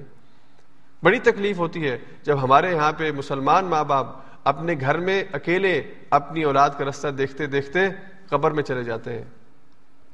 اور وہ جو سٹیپ شادی کے وقت لیا تھا، جب ماں باپ کے اندر بھی ہمت تھی، طاقت تھی اور انہیں فیل نہیں ہوتا تھا وہ آہستہ آہستہ جب وہ بالکل تنہا ہو جاتے ہیں اکیلے ہو جاتے ہیں باہر بھی جانے کے لیے ان کو کسی کی سپورٹ کی ضرورت ہوتی ہے، اور حتیٰ کے بعض اوقات کھانا بنانے کے لیے ماں میں ہمت نہیں رہتی، اس وقت بھی بیٹی یا بہو اس کے ساتھ رہنے کے لیے تیار نہیں ہوتی۔ بیٹی تو ظاہری بات ہے جہاں پہ اس کی شادی ہوئی وہاں پہ اس نے رہنا ہے۔ اور یہاں پہ اکثر ایسی مثالیں بھی ہم نے دیکھی کہ بیٹی آ کے اپنی ماں باپ کی خدمت کرتی ہے، بیٹے کو پھر بھی توفیق نہیں ہوتی کہ وہ جا کے اپنے باپ کی خدمت کرے، اپنی ماں کی خدمت کرے۔ تو یہ ہم سب کے لیے ایک الارمنگ اور ایک سوچنے کا مقام ہے کہ ہم کس سائڈ پر جا رہے ہیں۔ اللہ قرآن میں بار بار کہہ رہا ہے، اپنے والدین کے ساتھ احسان کرو۔ جب وہ بوڑھے ہو جائے، محتاج ہو جائے، ان کو تمہارے وقت کی ضرورت ہو، تمہارے توجہ کی ضرورت ہو، ان کو تھوڑا سا وقت دیا کرو، ان کے ساتھ بیٹھا کرو۔ اگر جا نہیں سکتے تو فون پہ پوچھ دیا کرو، ابو آپ کا کیا حال ہے؟ امی آپ کا کیا حال ہے؟ آپ کو کسی چیز کی ضرورت تو نہیں ہے۔ یہ رویہ اپنے والدین کے ساتھ، یہ ایٹیچیوڈ اپنے والدین کے ساتھ مضبوط کرنے کی ضرورت ہے۔ اس کے بعد اللہ نے فرمایا، اولاد کو قتل نہ کرو۔ یہاں پہ اللہ نے یہ ہدایت فرمائی کہ اولاد کا جو قتل ہے، یہ حرام ہے۔ ویسے کسی بھی انسان کا قتل جو ہے، وہ حرام ہے۔ لیکن اولاد کے قتل کے حوالے سے تین مختلف قسم کی رویے ہیں یا تین مختلف وجہوں سے انسان اولاد کو قتل کرتا ہے، جس کا ذکر اللہ نے قرآن میں فرمایا۔ اس سے پہلے آیت گزری ہے، جہاں پہ اللہ نے فرمایا، وَكَذَلِكَ زَيَّنَ لِكَثِيرٍ مِّنَ الْمُشْرِكِينَ قَتْلَ أَوْلَادِهِمْ، شُرَكَاؤُهُمْ۔ کہ لوگ اپنے شریک اپنے جو معبودان باطنا ہے اللہ کے علاوہ کسی اور کو خدا بنایا ہوا ہے، اس کی خوشنودی کے لیے اپنی اولاد کو قربان کرتے ہیں۔ اور یہ اس وقت نہیں کرتے تھے، آج بھی کرتے ہیں۔ آپ نے دو دریاؤں کا نام سنا ہوگا، گنگا اور جمنا۔ گنگا اور جمنا کے اندر زندہ بچوں کو پھینکا جاتا تھا۔ مصر کے اندر زندہ انسانوں کو نیل کے اندر زندہ بچے پھینکے جاتے تھے کہ یہ دریا چلتا رہے۔ دریا بچہ پھینکا جائے تو چلے گا، بچہ نہ پھینکا جائے تو دریا نہیں چلے گا۔ یہ عقیدے تھے انسانوں کے۔ اور آج بھی ایسے عقیدے ہیں۔ وہ شاہ کے جو دولے ہیں یعنی وہ بچے جو کسی دربار کے حوالے کر دیے جاتے ہیں جو پیدا کر کے کسی کی خدمت میں دے دیے جاتے ہیں۔ یہ ایک طرح سے بچوں کا قتل ہے۔ تو شریکوں کو خوش کرنے کے لیے، ان کا تقرب حاصل کرنے کے لیے اس وقت بھی تھا، آج بھی ہے۔ تو اللہ نے فرمایا کہ اولاد کو قتل مت کرو۔ اور پھر دوسری وجہ اللہ نے بیان فرمائی کہ اولاد کا قتل انسان کیوں کرتا ہے؟ خشیتن خشیت من املاق۔ کہ رزق کی کمی ہو جائے گی، کھانا نہیں ان کو ہم پرووائڈ کر سکیں گے۔ اس وجہ سے اولاد کو قتل کر دیتے تھے۔ اور اولاد کا ایک قتل یہ ہے کہ اس کو دنیا میں آنے سے پہلے قتل کر دیا جائے اور دوسرا اس کا قتل یہ ہے کہ اس کو دنیا میں آنے سے ہی روک دیا جائے۔ اس ڈر سے کہ ہم اس کو کھانا پرووائڈ نہیں کر سکیں گے۔ ہاں ہیلتھ کی پرابلم ہو یا دیگر کچھ ایشوز ہیں جس وجہ سے وہ ضبط ولادت کی جا سکتی ہے، لیکن اس خوف سے کہ ہم اس کو کھانا نہیں دے سکیں، اس کو دنیا میں آنے سے روک دیا جائے، یہ بھی اولاد کا قتل ہے۔ اور آج کی جدید دنیا کے اندر جدید انسان نے دنیا کو یہ بات سمجھائی ہے کہ بلکہ مارکس کا یہ نظریہ پورے یورپ کے اندر پھیلا اور اب مسلم ملکوں کے اندر بھی آگے ہے کہ رزق محدود ہے، اس کے اندر دوسروں کو شریک مت کرو۔ کیسے بے وقوف ہے کہ رزق خود کھا رہے ہیں اور اللہ کی طرف سے دیا وہ رزق کھا رہے ہیں؟ کوئی اپنے ہاتھوں سے نہیں پیدا کرتے۔ سورہ قیام، سورہ قیامہ کے سورہ واقعہ کے اندر یہ بات تفصیل کے ساتھ آئے گی۔ اللہ پوچھیں گے، یہ رزق کون پیدا کرتا ہے؟ یہ آسمان سے بارش کون نازل کرتا ہے؟ یہ جو آگ لگ، آگ پیدا ہوتی ہے افرائی تم النار التی تورون؟ افرائی تم الما الدی تشربون؟ افرائی تم ما تم نون اللہ سوال پوچھیں گے وہاں پہ یہ سارے رزق کے جتنے ذریعے ہیں، رزق پیدا ہونے کے یہ تم نے اپنے ہاتھ میں رکھے یہ اللہ کے ہاتھ میں ہے بتاؤ تو صحیح۔ تو یہاں پہ پھر اللہ نے فرمایا کہ خشیت اولاد خشیت املاق، رزق کے ڈر سے اولاد کو قتل کرتے ہیں۔ اور تیسری وجہ اللہ نے قرآن میں بیان فرمائی کہ انسان غیرت کی وجہ سے اپنی اپنی اولاد کو قتل کرتا ہے اور خاص طور پہ بیٹی کو قتل کرتا ہے۔ وہ سورہ تکویر میں آئے گا بھی یہ دم بن قتلت قیامت کے دن وہ لڑکی کھڑی ہو کے اپنے باپ سے سوال کرے گی، کس جرم میں تو نے مجھے زندہ زمین میں گاڑا تھا؟ اور حضور علیہ سات والسلام کے سامنے جب اس صحابی نے اپنا واقعہ بیان فرمایا، حضور علیہ سات والسلام کی آنکھوں سے آنسو جاری ہو گئے۔ اور حضور نے اشارہ فرمایا کہ میں مزید نہیں سن سکتا۔ انسان اس قدر سنگین اور ظالم ہوتا ہے کہ وہ اپنے ہاتھوں سے اپنی بیٹیوں کو زندہ درگور کر سکتا ہے۔ اور پھر اگین یہ اس وقت کی بات نہیں، آج بھی غیرت کے نام کے اوپر قتل ہوتا ہے۔ بیٹیاں قتل کی جاتی ہیں۔ اور انسان یہ سوچتا ہے کہ یہ میری عزت کے اوپر سوال ہے۔ یہ میرا، میری جائیداد لے کے دوسرے گھر میں چلی جائے گی۔ اس لیے اس کو پیدا ہی نہیں ہونا چاہیے۔ اور کتنی مائیں ہیں جن کے ہاں صرف بیٹیوں کی پیدائش ہوتی ہے اور ان کو تانے سننے پڑتے ہیں اپنے سسرال والوں سے۔ وہ مار تو نہیں سکتے اس کو، لیکن تانے دے دے کے اس، ان بچیوں کی ماں کی زندگی اجیرن کر دیتے ہیں۔ اور وہ بچ، وہ ماں جو ہے، وہ اللہ کے سامنے فریاد کرتی ہے کہ اللہ، اگر اولاد دینی ہے تو کوئی لڑکا بھی دے دے مجھے تاکہ میں زندگی تو سکون سے گزار سکوں۔ اور یہ یہ سمجھتے نہیں ہے کہ رزق اللہ نے نفس کے ساتھ رکھا ہے۔ لڑکے اور لڑکی کی وجہ سے رزق کی تقسیم نہیں ہوتی، بلکہ جن کے ہاں لڑکیاں ہوتی ہیں، ان کا رزق زیادہ ہوتا ہے۔ لڑکے کوئی رزق لانے کا ذریعہ نہیں ہے۔ جہاں پہ لڑکی آتی ہے، وہاں پہ رزق میں اضافہ ہوتا ہے۔ لڑکی اللہ کی طرف سے نعمت بن کے آتی ہے۔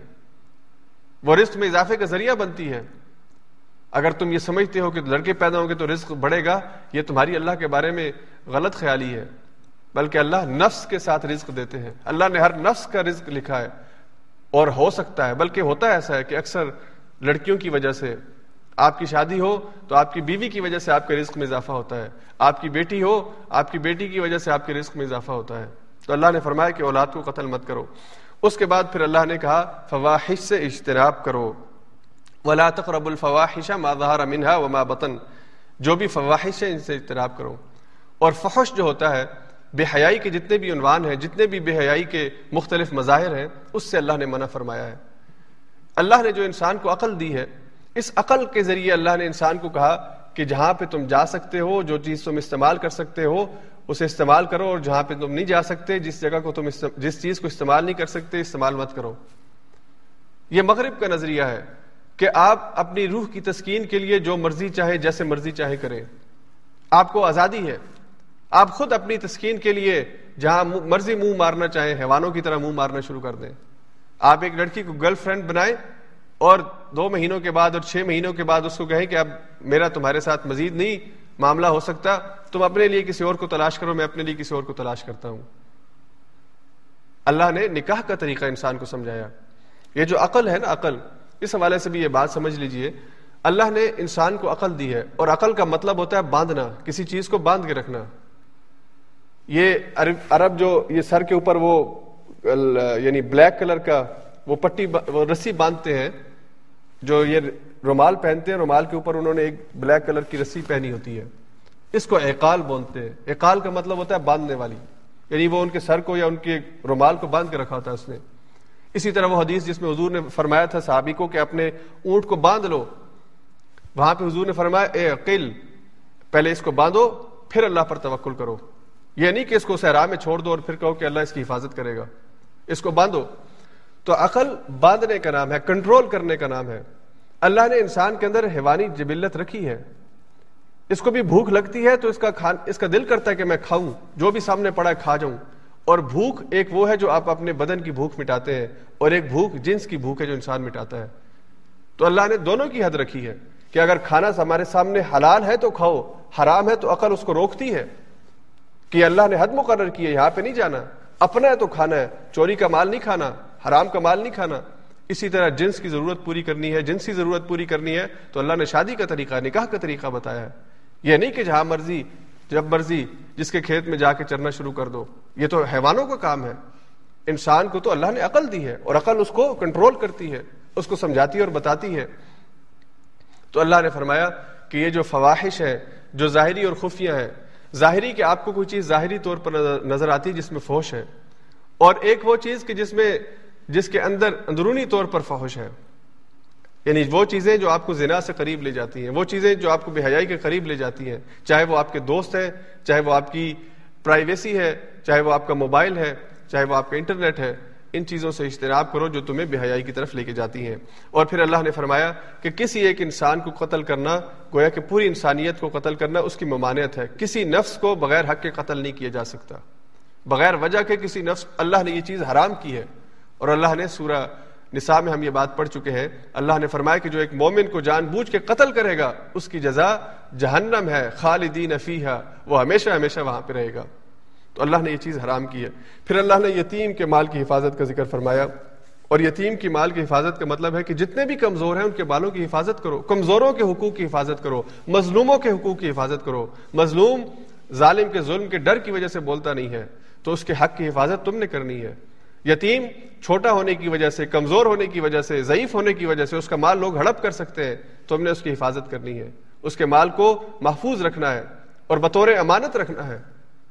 پھر اللہ نے فرمایا کہ ناپ تول کے اندر کمی نہیں کرنی چاہیے۔ یعنی انسانوں کے معاملات ہیں اور ناپ تول کے اندر ساری چیزیں آ جاتی ہیں۔ یعنی اس میں وقت کے پیمانے، اس میں عدل کے پیمانے، ان ساری چیزوں کو تم نے لحاظ رکھنا ہے۔ کہیں پہ تم نے دھوکہ نہیں دینا، کسی دوسرے کو کوئی چیز کچھ دکھا کے، کچھ بتا کے، حقیقت جب پہ کچھ اور ہو، یہ معاملہ نہیں کرنا۔ اور پھر اللہ نے فرمایا کہ وہ ادا کل تم فعدیل ولو کا ندا قربا اپنی بات کو اس کے اندر صداقت پیدا کرو۔ جب بھی بات کرو، سچی بات کرو۔ اور سچی بات کرنے کی وجہ سے اگر تم خود اس کی زد میں آتے ہو، تمہارے مفادات اس کی زد میں آتے ہیں، یا تمہارے ماں باپ یا تمہارے رشتہ دار جو بھی اس کی زد میں آتا ہے، اس کی پرواہ مت کرو۔ اور پھر اللہ نے فرمایا کہ وہ اوفو بعہد اللہ اللہ سے جو عہد کیا ہے، جو وعدہ کیا ہے، اس کا لحاظ رکھو، اللہ کے ساتھ کیے ہوئے وعدے کو پورا کرو۔ اور آخر میں اللہ نے فرمایا ہادا سبیلی یہ میرا رستہ ہے، یہ میرا طریقہ ہے۔ اور اللہ نے فرمایا فتح اس کی پیروی کرو۔ اور یہ اللہ نے فرمایا، یہ سرات مستقیم ہے۔ یہ ٹھیک بالکل سیدھا رستہ ہے۔ مستقیم کہتے ہیں بالکل اسٹریٹ فارورڈ جس کے اندر ٹیڑھ نہ ہو۔ اس آیت کی تفسیر میں مفسرین نے لکھا ہے کہ حضور علیہ صاحب والسلام نے آیت کی تشریح میں زمین کے اوپر ایک لکیر لگائی، سیدھی، ایک خط سیدھا کھینچا، اور پھر آپ نے دوسری لکیریں دائیں بائیں اس کے دائیں بائیں لگائیں۔ تو اللہ نے فرمایا کہ یہ جو بالکل سیدھی لائن ہے، یہ خط مستقیم ہے، یہ سرات مستقیم ہے، اور یہ جو دائیں بائیں رستے ہیں، یہ شیطان کے رستے ہیں جو گمراہی کی طرف انسان کو لے جاتے ہیں۔ اور خط مستقیم کے اندر خط جو ہوتا ہے، جو لائن ہوتی ہے، اس کے دو اینڈنگ پوائنٹ ایک سٹارٹنگ پوائنٹ ہے، ایک اینڈنگ پوائنٹ ہے. دو نقطے ہیں اس کے. ایک نقطہ ادھر ہے اور ایک نقطہ جہاں پہ لائن ختم ہو رہی وہاں پہ ہے. تو اس کو آپ یوں سمجھ لیجیے کہ ایک نقطہ انسان ہے اور دوسرا نقطہ جنت ہے. اس نقطے سے اس نقطے تک اگر پہنچنا ہے تو قرآن وہ رستہ آپ کو بتاتا ہے جس پہ چل کے آپ نے جنت تک پہنچنا ہے.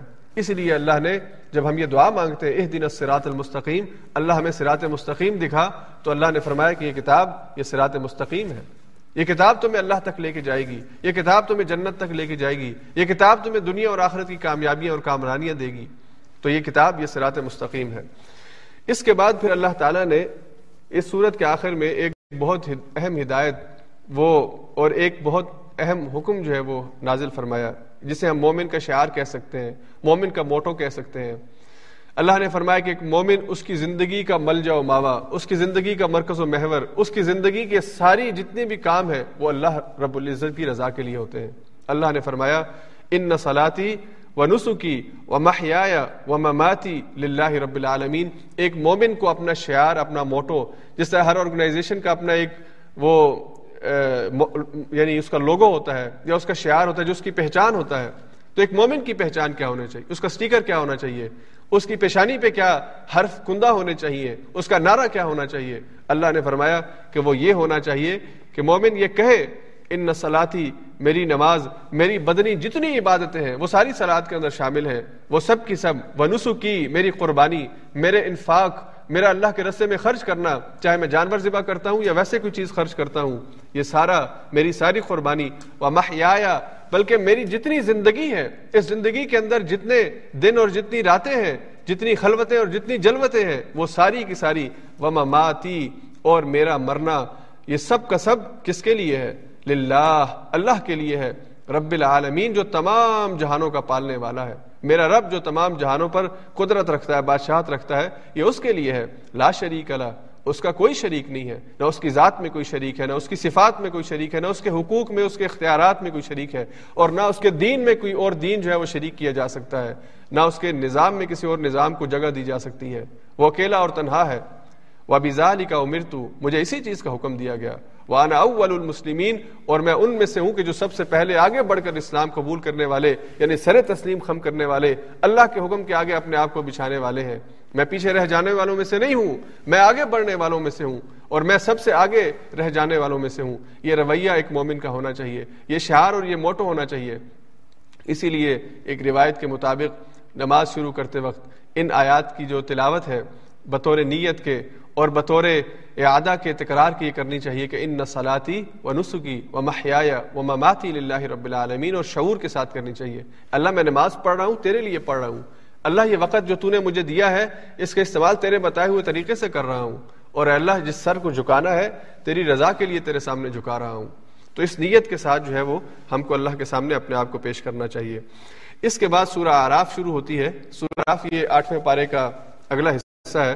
آراف کہتے ہیں ان لوگوں کو کہ جو جنت اور جہنم کے درمیان معلق ہیں اللہ تعالیٰ قیامت کے دن فیصلہ فرمائے کہ جنت والے جنت میں چلے جائیں گے، جہنم والے جہنم میں چلے جائیں گے۔ اور لوگ ہوں گے جن کا رزلٹ جو ہے وہ روکا جائے گا، وہ ہے آراف والے۔ ان کا ذکر ہے اس صورت میں۔ اللہ تعالیٰ نے اس صورت کے اندر، یہ مکی صورت ہے، گیارہ سے تیرہ نبوی دور اس کا جو بالکل مکہ کا آخری دور ہے، ہجرت سے پہلے، ان سالوں میں یہ آیات نازل ہوئی ہیں۔ اور اس سے پہلے کی جو صورت ہے، سورہ نام اس میں بھی اللہ تعالیٰ نے مشرقین مکہ کو ان کے غلط عقائد اور اللہ کے بارے میں غلط خیالات، ان کی تردید کی، ان کی اصلاح کی اور اس صورت میں بھی اللہ تعالیٰ نے مشرقین مکہ کو بیسیکلی خطاب کیا اور ان کے سامنے دعوت توحید رکھی ہے اور اللہ نے ان کے سامنے پچھلی اقوام کا ذکر فرمایا تاکہ وہ ان کے واقعات سے رہنمائی لے کر اس صورت کے اندر قوم سمود کا ذکر ہوگا، قوم صالح کا۔ اور مدائن صالح جو ہے، یہ تبوک کے پاس، سعودی عرب کے اندر جو ہے، یہ تبوک کی طرف جائیں تو یہ رستے کے اندر جو ہے، یہ یہ مدائن صالح آتے ہیں۔ یعنی ان کے جو گھر جو انہوں نے بنائے تھے اور ایسے گھر کے جو پہاڑوں کے اندر بنے ہوئے تھے، نشانی اور عبرت کے طور پر آج بھی موجود ہیں۔ تو اللہ نے اس وقت اہل مکہ کو مشرقین مکہ کو توجہ کے لیے اور تنبیہ کے لیے کہا کہ ان کا واقعہ بھی سن لو۔ وہ اپنے آپ کو بڑا طاقتور سمجھتے تھے۔ وہ اپنے آپ کو بڑا دولت مند سمجھتے تھے، بڑا فن خاں سمجھتے تھے۔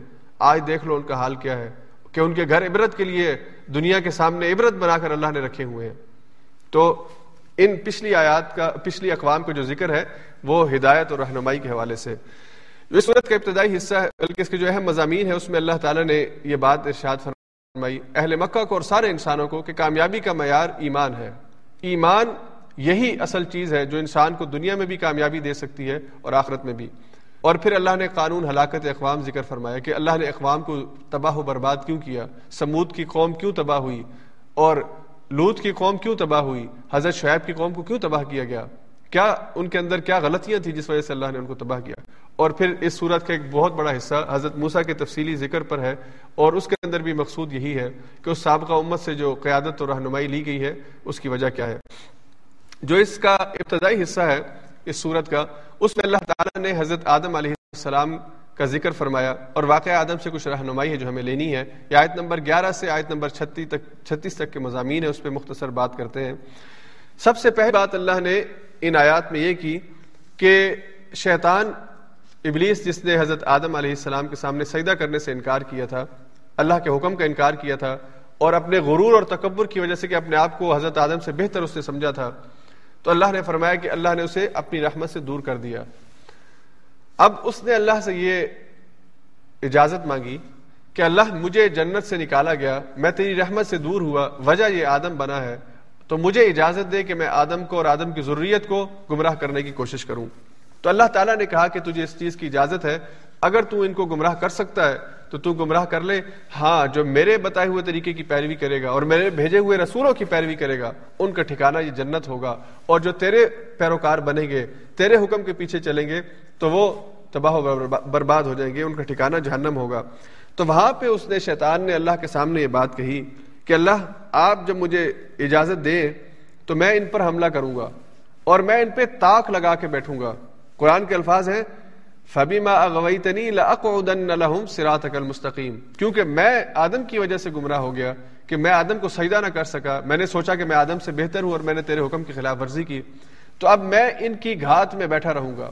جیسے کوئی دشمن اپنے کسی مقابل کو پکڑنے کے لیے گھات لگا کے رستے میں بیٹھ جائے اور اس کو پتہ نہ ہو جو سوار آ رہا ہے کہ میں کہاں پہ مجھ پہ حملہ ہو سکتا ہے۔ اور وہ جو گھات لگا کے بیٹھا ہے وہ اچانک اس پر حملہ کر کے اس کو دبوچ لے۔ تو یہ اس طرح سے شیطان کہتا ہے کہ میں ان کے رستے میں بیٹھوں گا، گھات لگا کے بیٹھوں گا۔ یہ جس رستے سے گزریں گے، جس وادی سے گزریں گے، جس بھی ملک میں جائیں گے، جس بھی علاقے اور بستی کے اندر جائیں گے، میں وہاں پہ ان کے پیچھے گھات لگا کے بیٹھا ہوں گا۔ اور میں ایک پلان کر کے بیٹھا ہوں گا کہ میں نے ان کو کیسے پھنسانا ہے۔ اور شیطان کا ہم میں سے ہر ایک کے لیے الگ الگ پلان ہے۔ ہر ایک کے لیے ایک جیسا پلان نہیں ہے۔ جس کے پاس علم ہے، اس کو علم پر عمل سے روکنے کا پلان ہے۔ جس کے پاس علم نہیں ہے، اس کو مزید گمراہیوں کی طرف بھیجنے کا پلان ہے۔ جس کے پاس دولت ہے، اس دولت کو غلط استعمال کرنے کا پلان ہے۔ جس کے پاس طاقت ہے، اس کی طاقت کو غلط استعمال کرنے کا پلان اس کے پاس۔ ہر ایک کا الگ الگ پلان ہے۔ اور یہاں پہ دیکھیے اس کے الفاظ، اس نے کیا کہا تھا اللہ کے سامنے؟ ثم من بین ایدیہم ومن خلفہم وعن ایمانہم، وعن شمائلہم، میں ان پر حملہ کروں گا، ان کے پیچھے سے بھی، ان کے سامنے سے بھی، ان کے دائیں سے بھی، ان کے بائیں سے بھی۔ کسی طرف سے ان کو خالی نہیں چھوڑوں گا۔ صرف ایک سمت جس کا اس نے ذکر نہیں کیا، وہ اوپر کی سمت ہے۔ اور اوپر ظاہری بات ہے، وہی اوپر سے آتی ہے۔ اللہ کی حفاظت اوپر کی طرف سے ہوتی ہے۔ اور اس وجہ سے شاید یہاں پہ ذکر نہیں ہوا۔ تو اللہ نے فرمایا کہ تجھے اس کی اجازت ہے۔ اب دیکھیے شیطان کتنے بھرپور طریقے سے ہمارے پیچھے منصوبہ بندی کر کے اور ہر زاویے سے ہمیں اس نے گھیرا ہوا ہے۔ تو ہم شیطان کے حملوں سے کیسے بے پرواہ ہو سکتے ہیں؟ اور وہ ہمارے پیچھے بار بار آتا ہے۔ اس لیے ہمیں اس کے حملوں سے بار بار بچنے کی ضرورت ہے۔ اور اس کے لیے جو دعائیں حضور علیہ صاحب والسلام نے سکھائی اللہ کی جو پناہ ہے، نماز بھی اللہ کی پناہ ہے۔ اللہ کی یاد شیطان سے بچنے کی پناہ ہے۔ جب غلطی ہو جائے، توبہ کرنا یہ شیطان کے حملوں سے بچنے کی پناہ ہے۔ تو شیطان اس کی دشمنی ہمیشہ کی دشمنی ہے، بڑی پکی دشمنی ہے، بڑی خالص دشمنی ہے، وہ بار بار حملہ کرتا ہے، مختلف سمتوں سے حملہ کرتا ہے۔ اس کے بعد اللہ تعالیٰ نے فرمایا کہ جب حضرت آدم سے غلطی ہو گئی اور انہوں نے وہ پھل کھا لیا جس سے اللہ نے منع کیا تھا، تو اللہ تعالیٰ نے حضرت آدم علیہ السلام کو ایک دعا سکھائی۔ وہ دعا کیا تھی؟ ربنا ظلمنا انفسنا و علم تغفر لنا و ترحمنا لنکونن من الخاسرین۔ اے ہمارے پروردگار، ہم سے غلطی ہوئی ہے۔ ہم نے اپنی جانوں پہ ظلم کیا ہے۔ اور ظلم اس طرح سے کہ تو نے جس چیز سے روکا تھا، ہم نے وہ کام کر لیا ہے۔ اور پھر اپنی آجزی اور بے بسی کا اظہار کیا ہے۔ وہ علم تغفر لنا و ترحمنا اے ہمارے پروردگار، اگر تو نے ہمیں معاف نہ کیا اور ہم پر رحم نہ فرمایا لنکونن من الخاسرین ہم خسارہ پانے والوں میں ہو جائیں گے۔ تو اللہ تعالیٰ نے حضرت آدم علیہ السلام کو یہ خوبصورت دعا سکھائی۔ اور دیکھیے دعا کے اندر کتنی عاجزی ہے۔ انسان اپنے آپ کو اللہ کے آگے بچھا دے۔ اللہ سے کہے کہ اللہ مجھ سے غلطی ہوئی ہے۔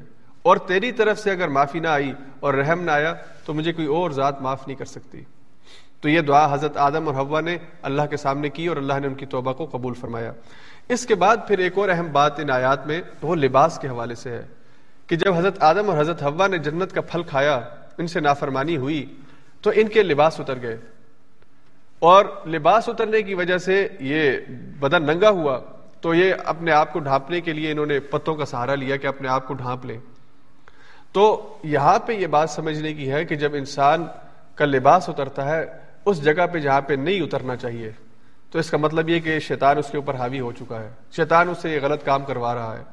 اور دوسرا اس کا مطلب یہ سمجھنا چاہیے کہ بے حیائی یہ شیطان کا بنیادی ایجنڈا ہے کہ اولاد آدم کو ننگا کر دو ایک دوسرے کے سامنے۔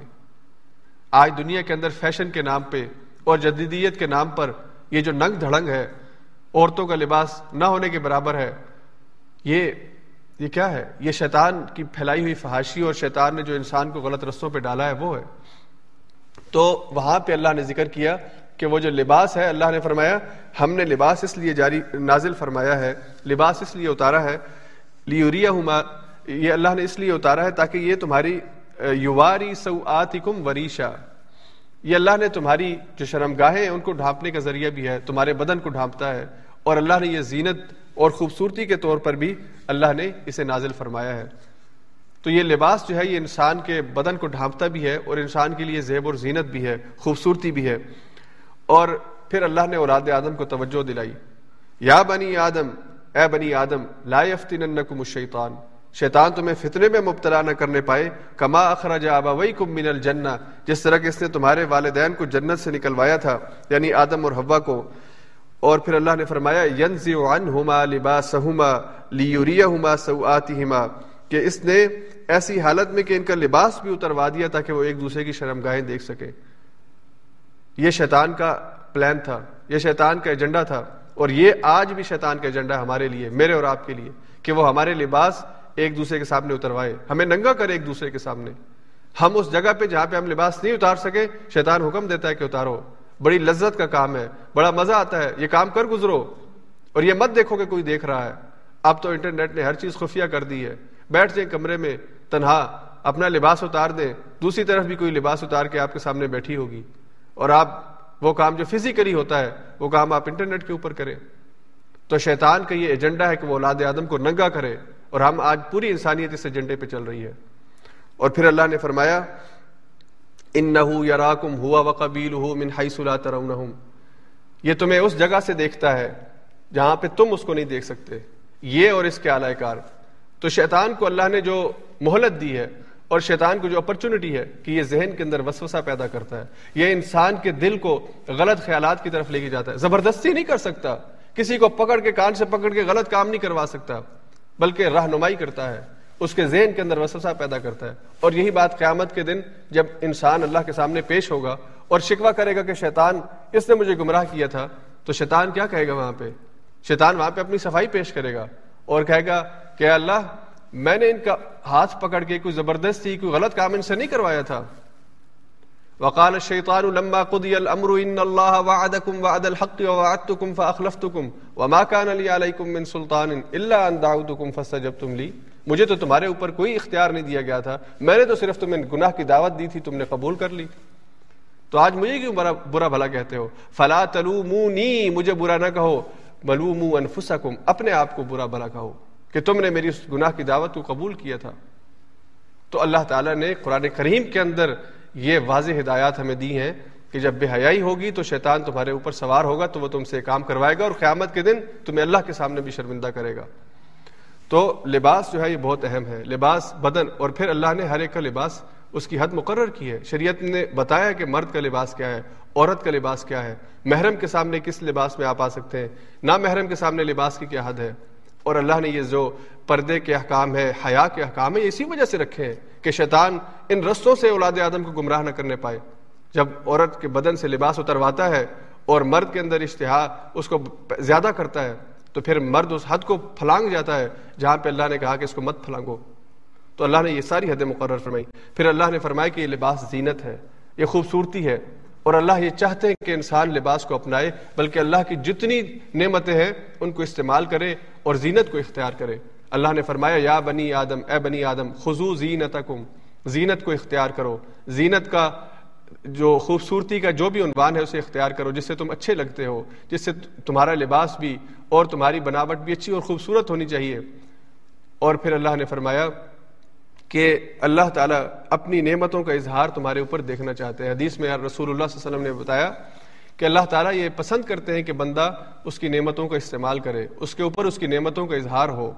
تو نعمتوں کا جو اظہار ہے، اگر کسی کو اللہ نے بہت اچھا دیا ہے، اسے اچھا کھانا چاہیے، اسے اچھا پہننا چاہیے اور اللہ کے رستے میں بھی دینا چاہیے۔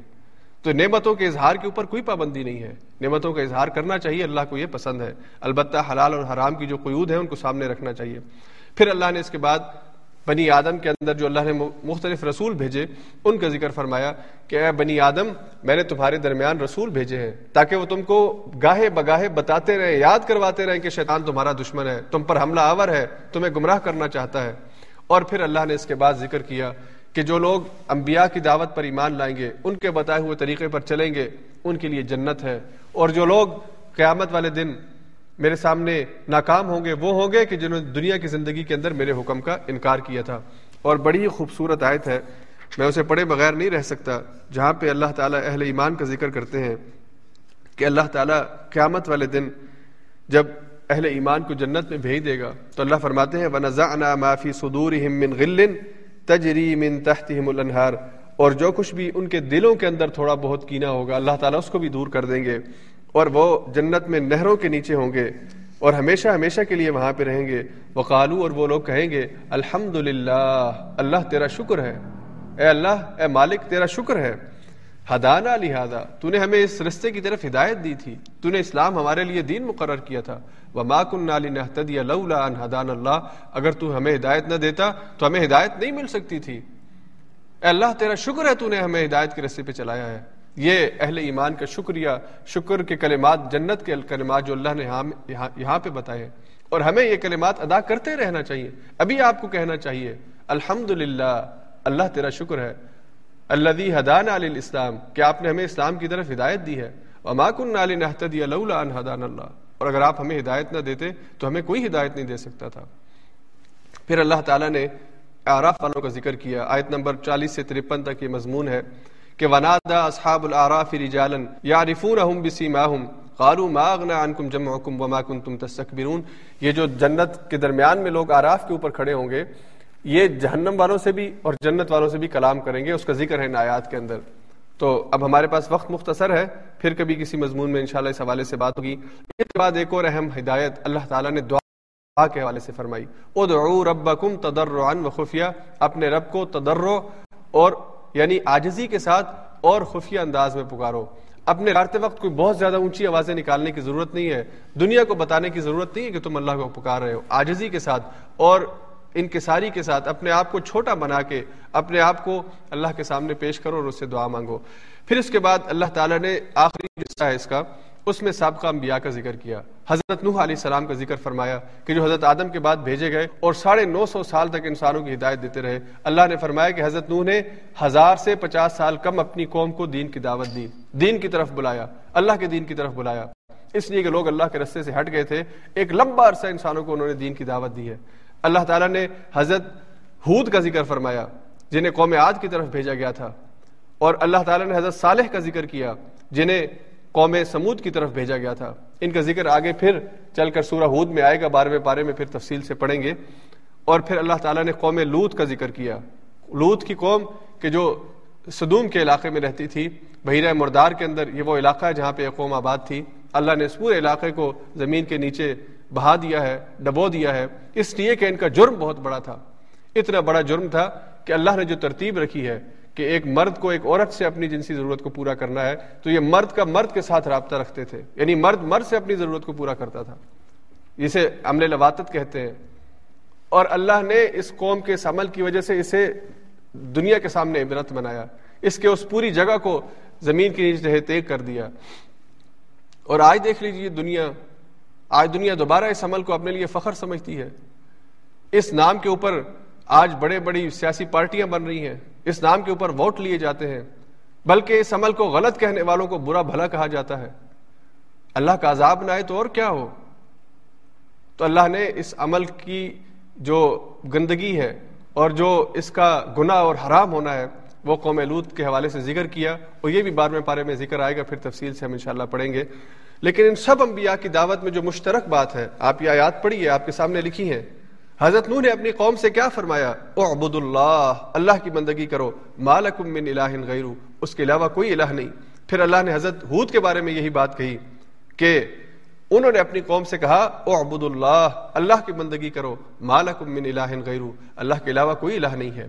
اور پھر حضرت صالح نے اپنی قوم سے یہی فرمایا اعبد اللہ اللہ کی بندگی اختیار کرو مالکم من الہ غیرو اس کے علاوہ کوئی الہ نہیں. اور پھر حضرت شعیب نے سیم یہی بات فرمائی، یا قوم اعبد اللہ اے میری قوم، اللہ کی بندگی کرو مالکم من الہ غیرو اللہ کے سوا کوئی الہ نہیں ہے. اللہ اکیلا اس کائنات کو پیدا کرنے والا، اس کو چلانے والا اور انسانوں کی ساری ضرورتوں کو پورا کرنے والا ہے، اس کے آگے اپنے آپ کو جھکا دو، اس کی بندگی اختیار کرو، تبھی دنیا اور آخرت میں کامیابی مل سکتی ہے۔